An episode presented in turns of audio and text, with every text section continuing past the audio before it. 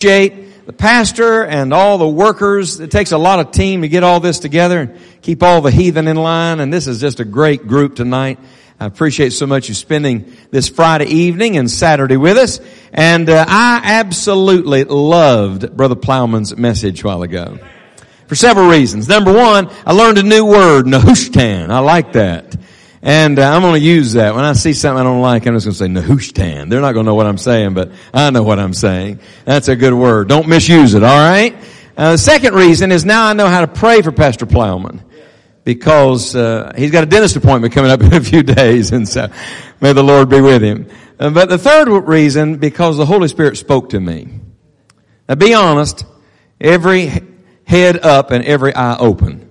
How many of you know the Holy Spirit spoke to you from that first message? Would you raise your hand? He spoke to me. You know, preachers need preaching too. And I, I love the fact, what she sang a minute ago, what we heard a while ago, what we're getting ready to do again, I love it. There is nothing like the Word of God. Look, look here. It's not magical, but it is spiritual.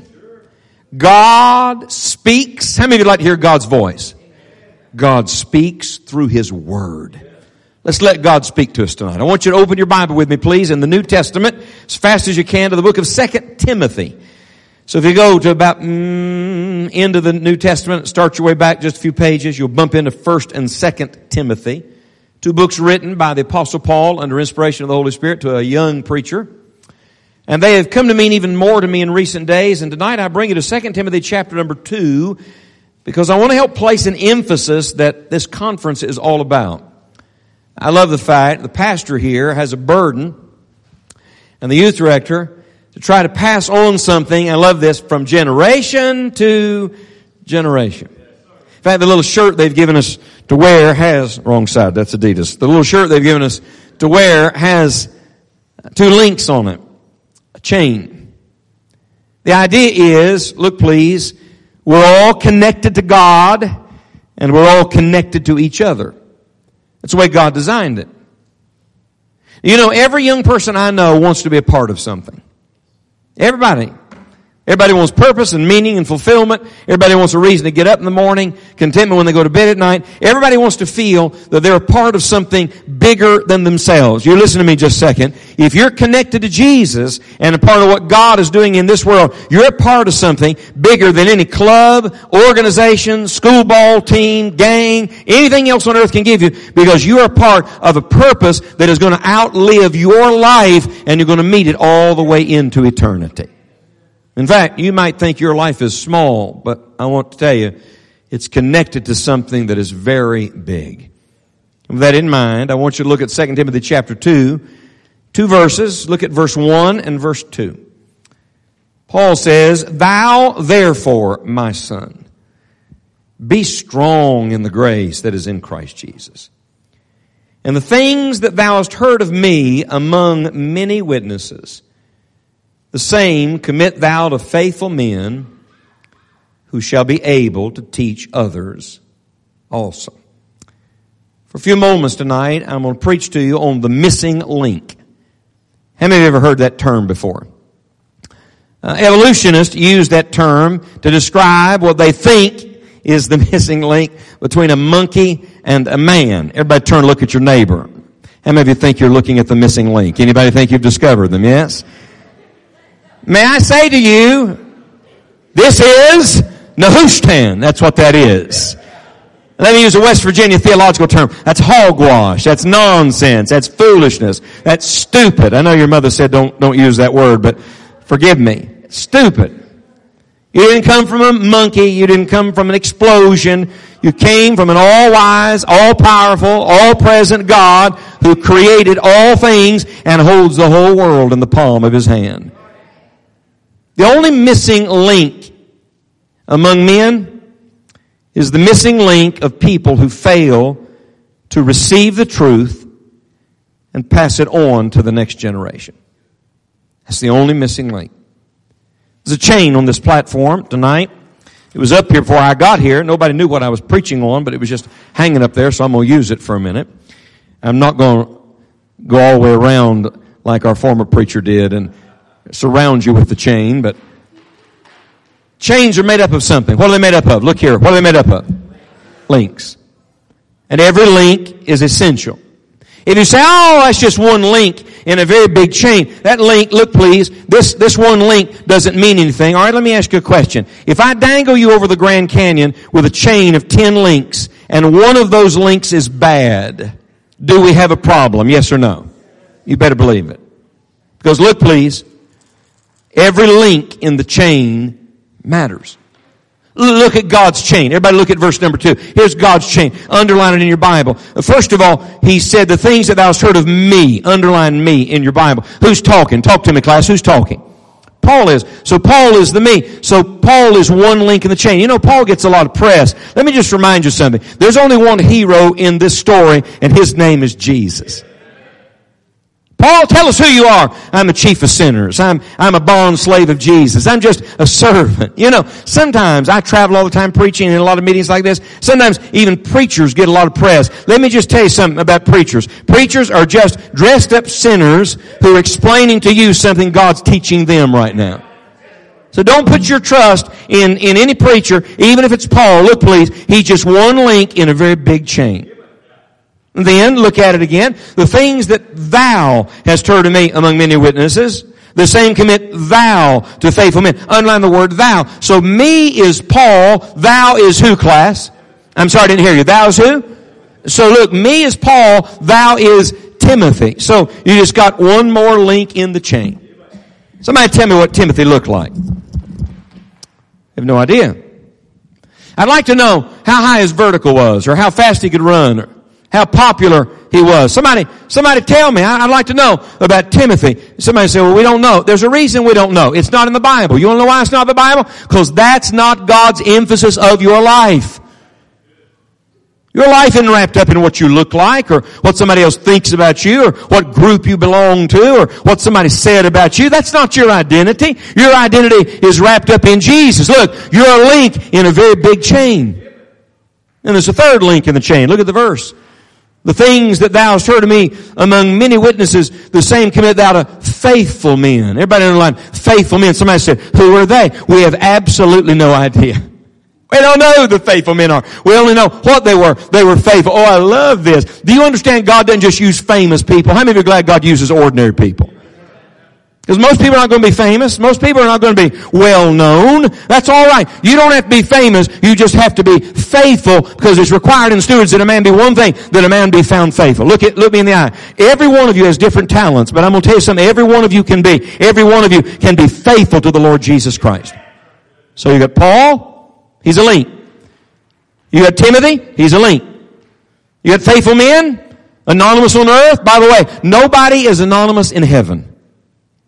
Some people are hidden servants on earth. In fact, I think some of God's greatest servants, nobody ever calls their name. They're never on the platform. When we get to the judgment seat of Christ someday, we may be really surprised that a whole bunch of well-known people have stepped to the side and the real servants who knew how to pray and get a hold of God are brought to the forefront to kneel at the nail-pierced feet of Jesus and receive their crowns and rewards. Look, God knows exactly who the faithful people are. But then it doesn't end there. In fact, it really doesn't end at all because look at verse number two again. He says they're going to be able to teach, what's the next word? Others. And the others are just one more link in the chain. I say, look here just a second. God has a very big chain.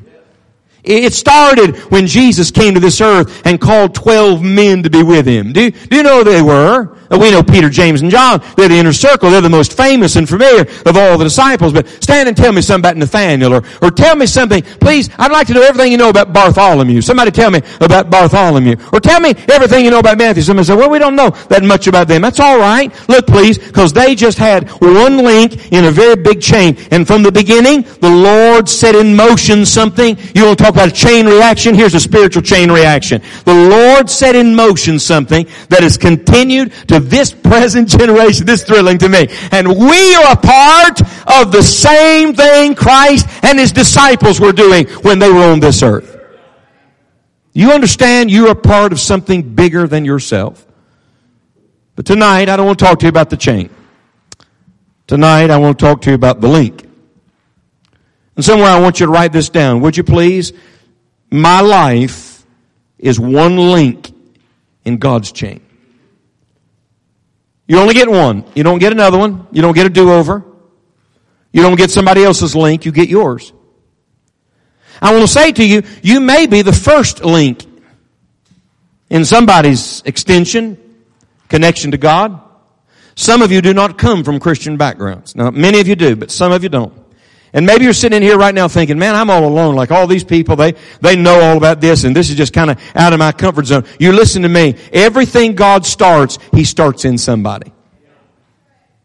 Some of you, your parents don't serve the Lord Jesus. But you know what you can do? You could start a godly line that if Jesus tears his coming generations from now, somebody else will be sitting in a youth rally or reading the Bible or praying because somebody let God use them to be the first link in a chain reaction that God sets in motion. Somebody's got to be the first link. This is really exciting. Somebody is going to be the final link. I love that thought. You know, the Bible talks about the other day that the bride of Christ will be complete. Do you understand? There will come a day that the last person gets saved. Just use a little sanctified imagination for a minute. I don't know when or where that's going to happen. Wouldn't you love to be preaching when that happened? That'd be thrilling. Can you imagine being in the meeting when the last sinner says, I want to trust Jesus, and the Father looks over and says to the Son, that's everybody now. Go get your bride. And at that moment, a trumpet sounds, and Jesus steps out in a cloud, and we get called out of here. That'd be glorious.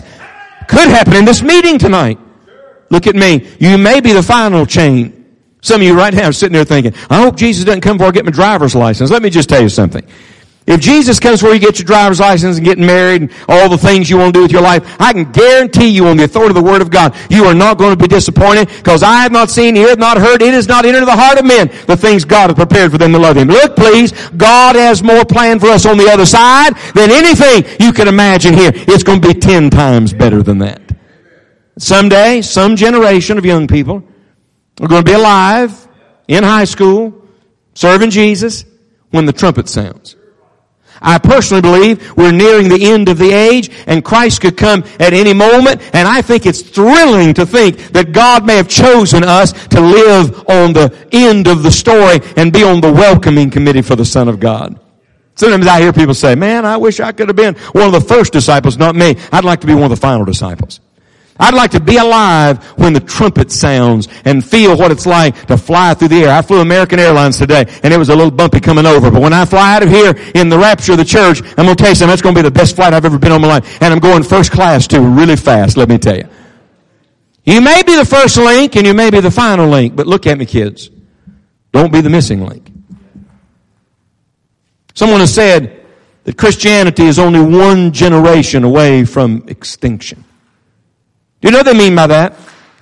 They mean by that that if you're not careful, somebody has handed you the truth. Somebody has given you the faith. But if you don't hold to that, and then if you don't hand it to somebody else coming along behind you, somewhere, some group of young people are not going to hear about Jesus like you and I have heard about Jesus. And my heart grieves as I look at our beloved nation. I'm concerned about our country. For the record, I'm not a pessimist that just says, oh, you know, the world's falling and the sky's falling. Look, please, if you're saved, we're not going down, we're going up. But I am burdened. Our youngest is 18, turned 18 this week and going to Crown College in the fall and we're excited about that. I'm going to tell you something. You listen to me, please. If some generation of young men and young women don't find their place and start doing their part, we're going to let a whole generation of people in our world die without ever hearing the truth about Jesus Christ. Some of us have waited for parents and grandparents to get it done, make it happen. I came to tell you, it is your turn. And it is time for you and I to say, Lord, I don't want to be the missing link. And that's why Paul wrote these words to Timothy. We'll give you three words tonight when I'm done. Be easy to remember because they all come from the two verses. Everybody get your pen out, would you please? I want you to mark them in your Bible and they all start with the same letter so it's going to be really easy to recognize. Three words that'll help you find your place. Number one. When I stop, say the next word. Ready? Thou therefore my, circle that word in your Bible, my son. Nothing is in the Bible by accident. This is intentional. You know what son is? It's a family word. You are somebody's son. You are somebody's daughter. But this is really important. The word son here is not about your human relationships. It's not about the family that you were born into. This is a connection to God's family. Matter of fact, go back one page in your Bible. Look at chapter 1 and verse number 2. Paul writes, look at chapter 1 verse 2. To Timothy, my dearly beloved what? Son. Grace, mercy, and peace from God the what? Now, please don't miss this. We get the idea that Paul's the only father. I want you to know he was a spiritual father to Timothy, but the great father is our heavenly father.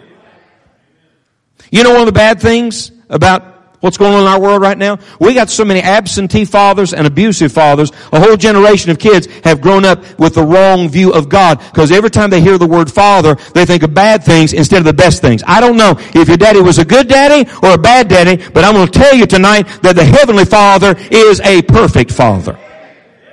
Some of you got bad situations at home, but I want you to know God has made a way so that you can be a part of the greatest family in the world. It is the family of God. The psalmist says that God sets the solitary in families. Look, who do you think created family to start with? God, our Heavenly Father. And God made a way so that every young man and every young woman could come into the family of the Heavenly Father. How does that happen? Through His perfect Son. How many of you have siblings? How many of you are the favorite? How many of you know a sibling is the favorite? And every now and then you say, yeah, they think he's perfect. They think she's perfect. Well, let me just tell you tonight, the, the only begotten son, he is perfect. And the only reason any of us get into the family is because of the perfect son. 41 years ago, a lady took a Bible and told me about Jesus. And I got saved. I didn't understand everything I'm explaining to you tonight. I just knew I was lost needed Jesus and wanted to be saved and believed that Christ was a Savior. And on that day, I got what the Bible calls born again. Have you been born again? I'm not asking, did you get baptized? Are you a member of a church? Are you trying hard? Are you doing your best? I'm not asking if you memorized scripture or do you know the choruses we sang tonight. I'm asking tonight, do you know that Jesus Christ has saved your soul and God is your heavenly Father?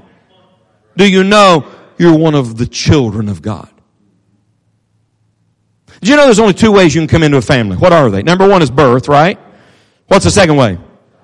I love this. Now I'm not going to ask, I embarrass anybody. We have a cousin in our family who, who was adopted early on, and he knows he's adopted, and we all knew that he was adopted. Do you know he has all the same rights and privileges of those of us who were born in the family? Matter of fact, we grew up going on vacation together and spending time together, and we didn't think of him as being any different because he had been selected, he had been chosen, he had been received in the family of God. And I love this. When you study the New Testament, did it ever dawn on you that God used both ways of entering a family to describe what it means to be saved.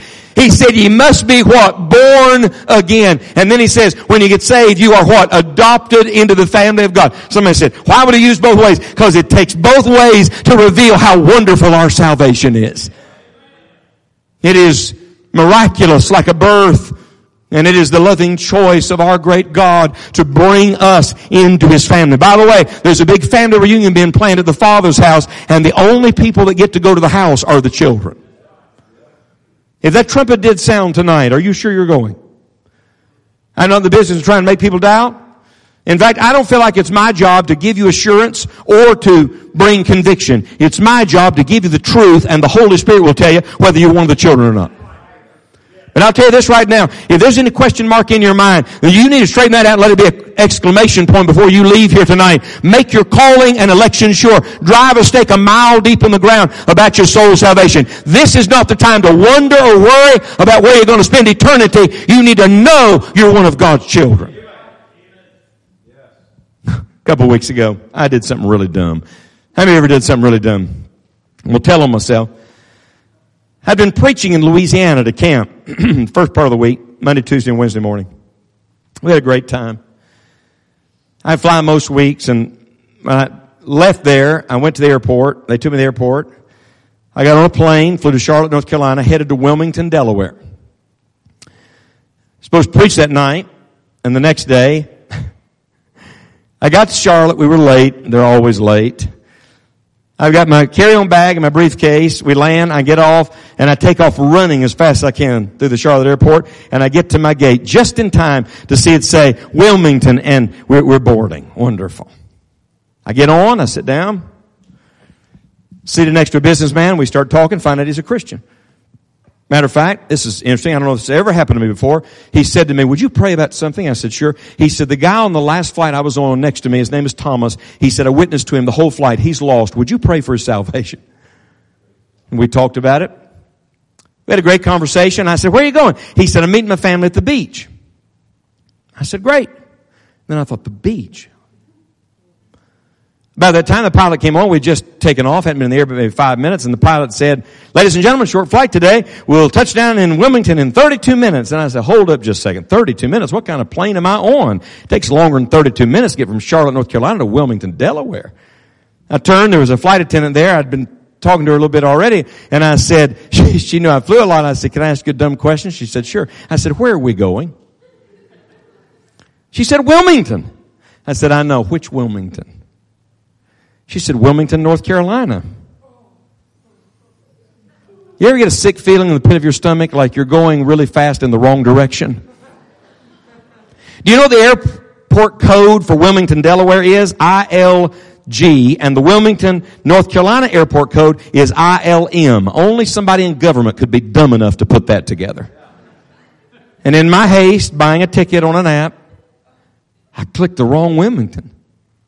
And at 8.30 at night on a Wednesday, I'm standing in the middle of the Wilmington, North Carolina airport, and the airport is shut down. All the employees have gone home. There's no, no, uh, hotel shuttles. I'm standing there all by myself, all dressed up, and nowhere to go. And first I was just stunned, shocked, stupid, you know.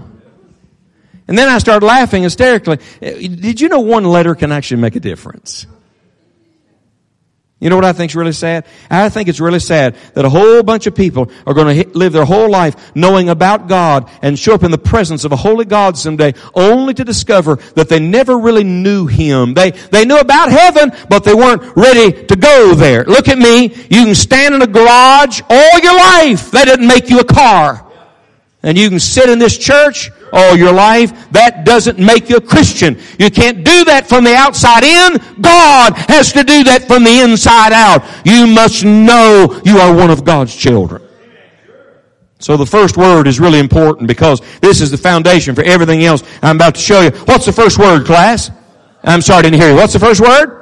Son. And this reminds us of who we must be. We, we must be children of God. You better know who you are and you better know whose you are. And for the record, I love this. Paul refers to him as his son because Paul was the one who was able to disciple him and bring him along. You know what you need? As soon as you know you've got a heavenly father, you need to attach yourself to an older, mature, wise Christian who can teach you the things of God and bring you along in the faith.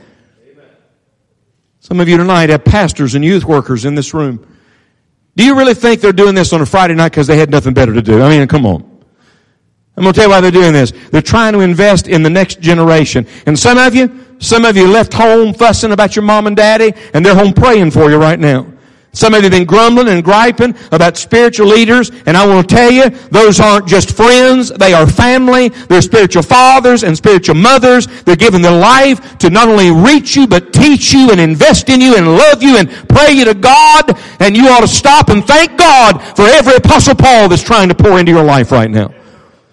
Stop fighting against the people who are trying to help you know God better. And so the first word is what class? Son. There's a second word. When I stop, say the next word, look at verse 1. Thou therefore, my son, be what? Circle that word, strong. We're not talking about physical strength. We're not talking about mental strength. We're not talking about strength of personality. Or we're not talking about your body odor. What kind of strong are we talking about here? This is spiritual strength. By the way, look at this is really interesting. What's the little word between son and strong? There's a little word that's just two letters. What's that word, class? Be. This is really important because lots of times at youth rallies like this, if you're not careful, you think guys like me show up to give you a whole bunch of things to do. And we say, here's three things you all do every day and seven ways to be a better Christian and ten steps to success in your life. Fool on all that just a second. The Lord is more concerned with your being than with your doing. He's more concerned about what you are than what you do. Because if you'll be what you ought to be, you will do what you ought to do. Some of you right now, you're checking off the spiritual boxes, trying to please everybody and give the appearance that everything's right on the inside. You need to stop all the doing and start working on the being because God sees what you really are beneath the surface. But be what? Look at that word. What's the second word? Strong. You know what I think Timothy's tendency was? Now I don't know this for a fact. And I'm not picking on him. We all have our weaknesses, our besetting sins. We all have them. You know what I think Timothy's was? I think he was timid. Now he was a preacher, serving God in a hard place. Had every reason probably to have a little fear and anxiety, but I think he was timid. Would you like to know why? In Paul's two letters to Timothy, no less than about 25 times in two letters, in some form, he says to him, be courageous. Be strong. Don't be afraid. Almost like you get this picture of Timothy. And by the way, we're going to meet Timothy in heaven someday. You ever think about all the people you're going to meet when you get to heaven someday? I'm going to sit down and have a meal with Timothy someday. And I'm going to say, I read the books in the New Testament that, that bore your name. Tell me more about your relationship with God. Tell me more about your relationship with the Apostle Paul. But I think, I think Timothy's going to say, I'm just going to be honest with you. I was a little scared. I was a little frightened. And so Paul kept writing to me saying, look, you be strong, you, you be courageous, you be bold, you take your stand. Do not be intimidated. Do not back up. Do not sit down. Do not get off the course. You press forward for the Lord. If you're not going to be the missing link, you not only have to be a son, you got to be strong. You better settle the fact you're saved and know that you're in the family of God and belong to the Lord and He belongs to you. And then you need to give attention to the strength of your spiritual life. Because there's a whole lot of people who are saved and going to heaven someday that aren't spiritual and living for Jesus today. Timothy, all you Timothys, look at me just a minute. All you Timothys. Timothy, God doesn't just have something for you in heaven. God has something for you here. Timothy was laboring in a very difficult pagan city a culture much like the world you're living in right now. This is not the time. Hear me with your heart. This is not the time for Christians to start cowering in a corner. This is a time for God's young men and God's young women to stand up and speak out and be identified publicly with Jesus Christ. Jesus wasn't ashamed of you when he hung naked on that cross, suspended between heaven and earth, and died for your sins. And to think that we're ashamed to be identified of Jesus, I'll tell you when we're going to be ashamed. We're going to be ashamed when Jesus shows up and we see him face to face and realize we were more concerned about what everybody else thought about us or what somebody was going to say about us than what God knows about us. This is the time all of the sons and daughters of God must say, we want to be strong. The question is how. It's not just pep rally. I didn't come just try to stir you up emotionally. No, no. There's a divine resource. I love this. For everything you are not, there is something that God is. You, you, you are, you are sinful. How many sinners are here? Wait at me, please. God is holy. How many glad God is holy? Yes? You are weak, it's alright. God is strong. You are ignorant, it's alright. God is wise. You are incapable, God is more than enough. So look at the divine resource in verse number one. Thou therefore, my son, be strong in the grace that is in Christ Jesus. This is not grace to get saved. I like this. This is everyday grace. When I say everyday, I don't mean it's just run of the mill ordinary. I mean by it's grace literally for you to live by every day of your life. Brother Stephen, y'all run a great camp I'm in a lot of camps, and one of the things that concerns me in the summer months, and we're, we're coming to the end of the summer. How many of you have been to camp this summer? Hmm. How many of you have been to a youth conference this summer? You're in one, alright? Very good. How many of you have been to any youth meeting at all this summer where God spoke to you? Good. one of the things that concerns me is the spiritual graphs of most youth groups look something like this. Summer, and then the rest of the year.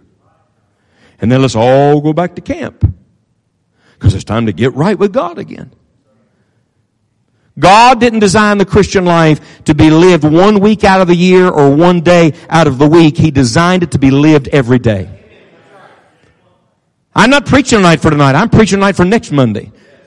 I'm not preaching for this week while we're all here saying we're having a great time. Isn't this just wonderful? I'm preaching for the first week you go back to school in the fall. Forgive me for using a dirty word in church in the middle of the summer. But I want you to know something. God's grace doesn't just work in church buildings. It works in the school building too.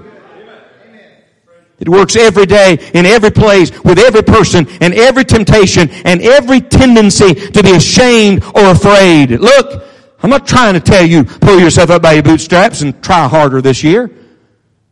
In fact, some of you right now are so frustrated and the devil's sitting on your shoulder lying to you. He's saying to you, you know you prayed that before, you committed that before, you're just not spiritual enough, you, you can't live it. He's exactly right. You cannot live it.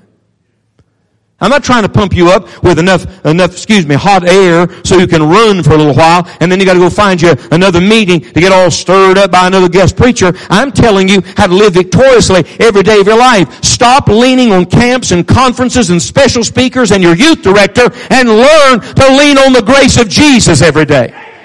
Only Christ never fails. We're all weak. We all have to lean on something. That's why the Bible says, lean not on thine own understanding. Or if you're not going to lean on yourself and you can't lean on others, let me tell you who you can lean on. Lean on Jesus. Lean on the grace of God. Some of you right now going through a hard time. Parents splitting up. Maybe you've heard the word cancer. Teenagers have problems too. Some of you right now, you got the struggle and stress and strain of the world on you, and you think maybe it's not even worth living for. I came to tell you tonight that the grace of God that brings salvation have appeared in all men, teaching us to deny ungodliness and worldly lust and live soberly, righteously, and godly in this present world, looking for that blessed hope and the glorious appearing of the great God and our Savior Jesus Christ. There is grace to save you, there is grace to keep you, there is grace to guide you, and there is grace all the way to take you into the presence of God someday. The story of the Christian life is the story of grace from start to finish, like bookends on your life and everything in between. It is not your energy. It is not your attempt. It is not your intelligence. It is all the grace of our Lord Jesus Christ. And the earlier in life you learn that, the better off your whole life will be. If you're not going to be the missing link, number one, you got to be a son. Number two, you got to be strong. And then you come to verse number two. When I stop, say the next word. And the things that thou hast heard of me among many witnesses, the what? Circle that word same. The same commit that of faithful men. That's a word we don't like, you see. Because nobody likes the same things. How many of you get tired of eating the same things? Yeah, same things. Do you understand the word same in the Bible doesn't mean like, oh, it's the same. It means, look, it is proven, it is tested, it is true, it is unchanging, and you can trust it.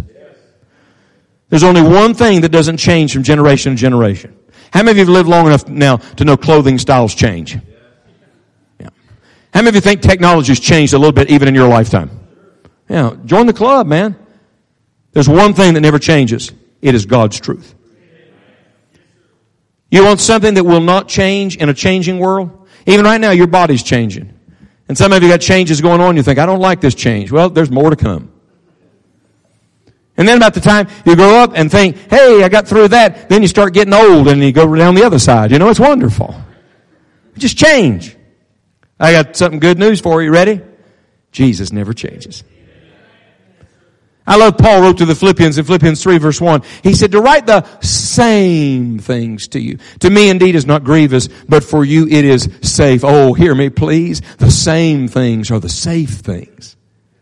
Paul showed up one day in a place called Athens. They had, they had gods and idols everywhere. In fact, just for good measure, they had an altar set up to an unknown God. They said, in case we missed one, so this one's for him. I love it. Paul took that as the title for his sermon. He said, I'm going to preach today on the unknown God. And he told them who the God they did not know was, the God of the Bible.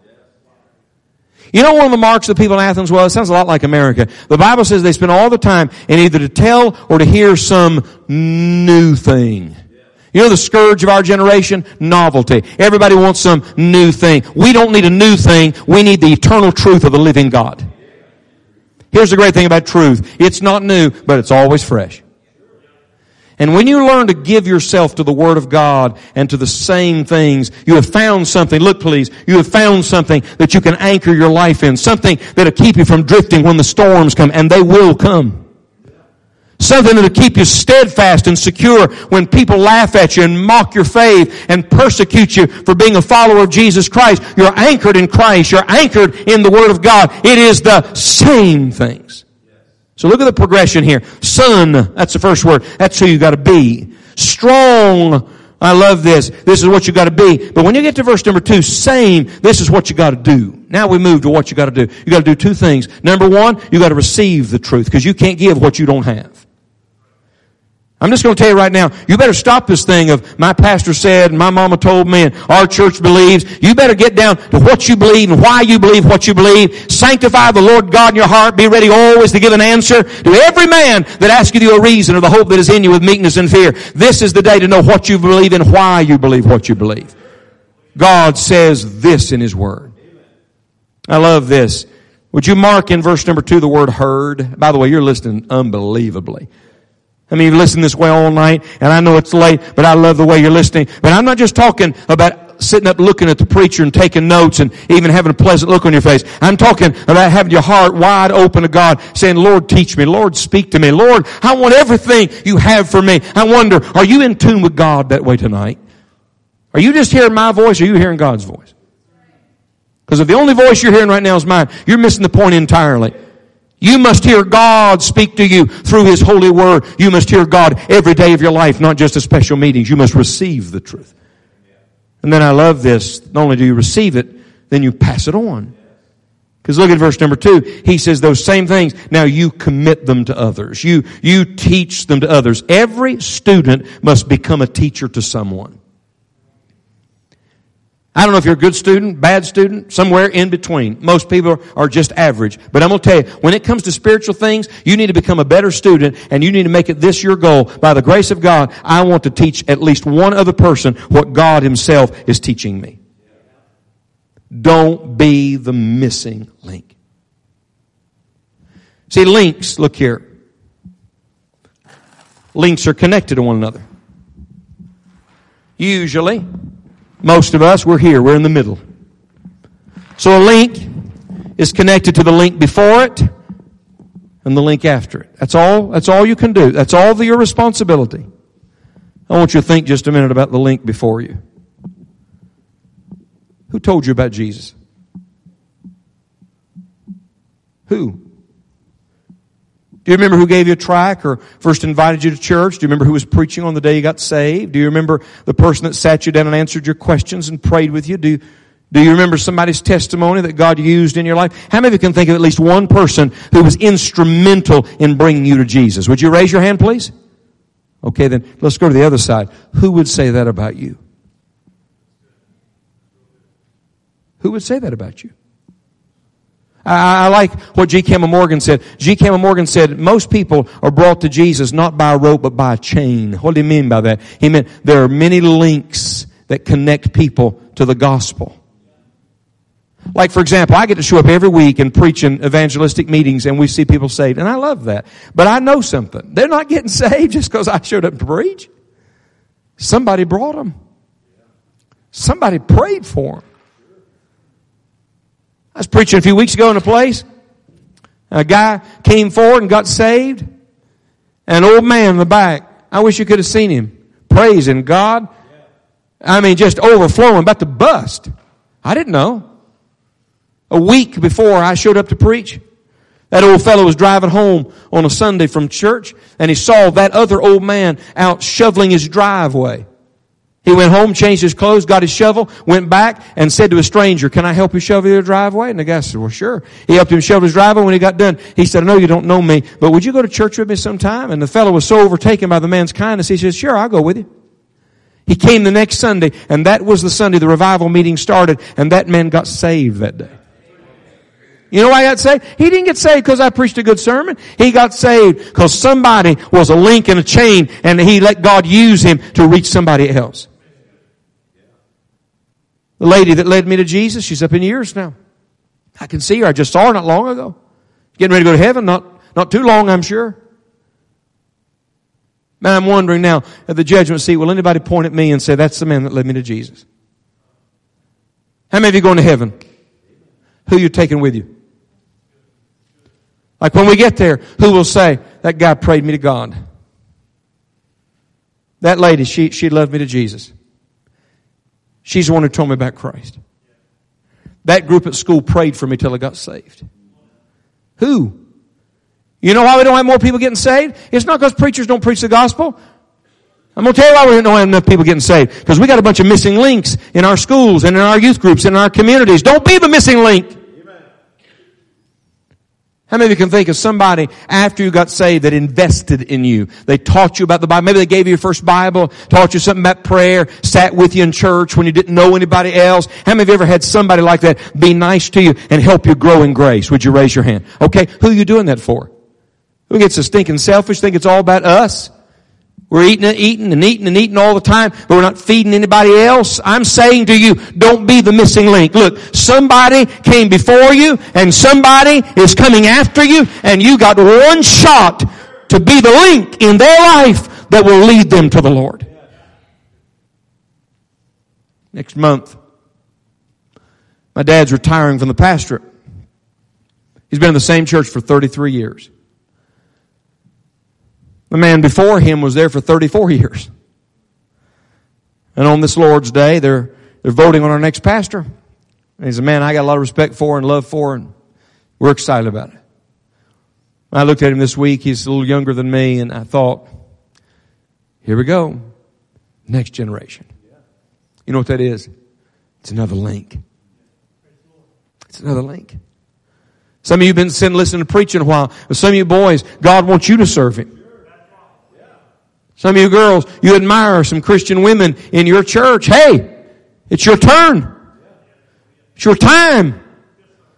Let's stop playing games. This is serious business. This is eternity we're talking about. It's not just your life. It's your life connected to everybody that came before you and everybody around you and everybody coming along behind you. And most of all, your life connected to what God is doing in this world.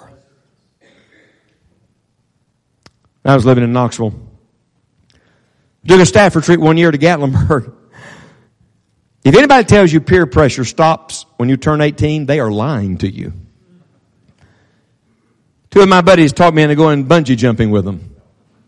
How many of you ever been bungee jumping? You know, these are the lunatics among us, all right? It's craziness. How many of you know what I'm talking about in Gatlinburg, that big tall tower? It doesn't look so tall from the bottom. From the top, it is tall. Two guys who went with me, one of them is a lunatic. He did somersaults off the thing. I thought, I'm not doing that. The other one was older, had several children. He tried to talk his way off the platform. They made him go anyhow because so many people in line behind him. They, they suit you up before you go up the steps and they, they weigh you. And there's a limit. And I weighed considerably more then than I do now. And I remember putting the harness on and I stepped up on the scale and I went exactly one pound past the stated limit that was on the sign. And I said to the teenager that was running it, it's always a teenager. They don't care whether you live or die, you know. And I said, I guess I can't jump. He said, Oh, those scales are broken. You're good. I'm like, this is my life we're talking about here. And I started my march of doom to the top. I remember, I remember getting up on top of that thing and looking down and I thought, Pauley, this is the dumbest thing you've ever done in your life. And then I heard those fateful words, it's your turn.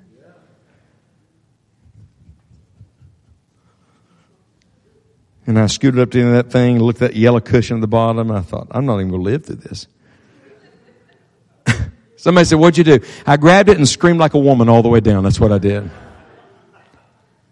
Now I'm going to tell you what I did. Look here. I took one step. Now, granted, it's a big step. It's the kind you're not coming back from. You know what I mean? I just, I took one step. And suddenly I was over. And then it was exhilarating. It was thrilling. I mean, I'm flipping in the air and people are cheering on the ground. I thought, I'm doing this again. Look, please. One step. Would you hear me just a second? I came to tell you tonight, Timothy, it's your turn. Settle your salvation. Know your son. Determine you're going to be strong in the grace God has given you. And then you start giving the same thing to somebody else. It's that simple. You've been poured into all these years. It's your turn. You say, I don't know where to start. I know where to start. Everybody look here. Don't miss it. This is deep. Take one step. Wherever you are, I'm going to ask everybody in this room to take a step tonight. Everybody. One spiritual step towards the Lord. It was a Thursday night, 34 years ago last evening, that I took my step.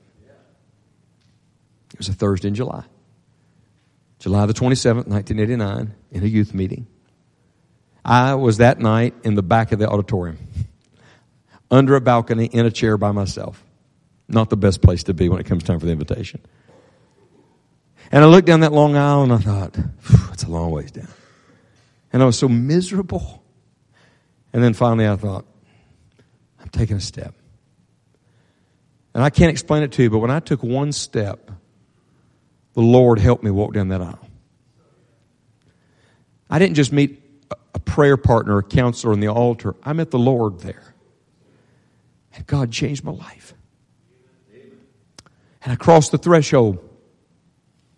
Some of you need to cross the line tonight. Take the step. It's your turn. To stop being just the kid who shows up to Sunday school and youth group and goes to the conference and goes to the activities and start to begin to be the person who will say, I will lead someone to Jesus. I will tell someone the truth. I will pass on the truth that I have been given. I will not be the missing link. Will you bow your head and close your eyes with me around the auditorium, please?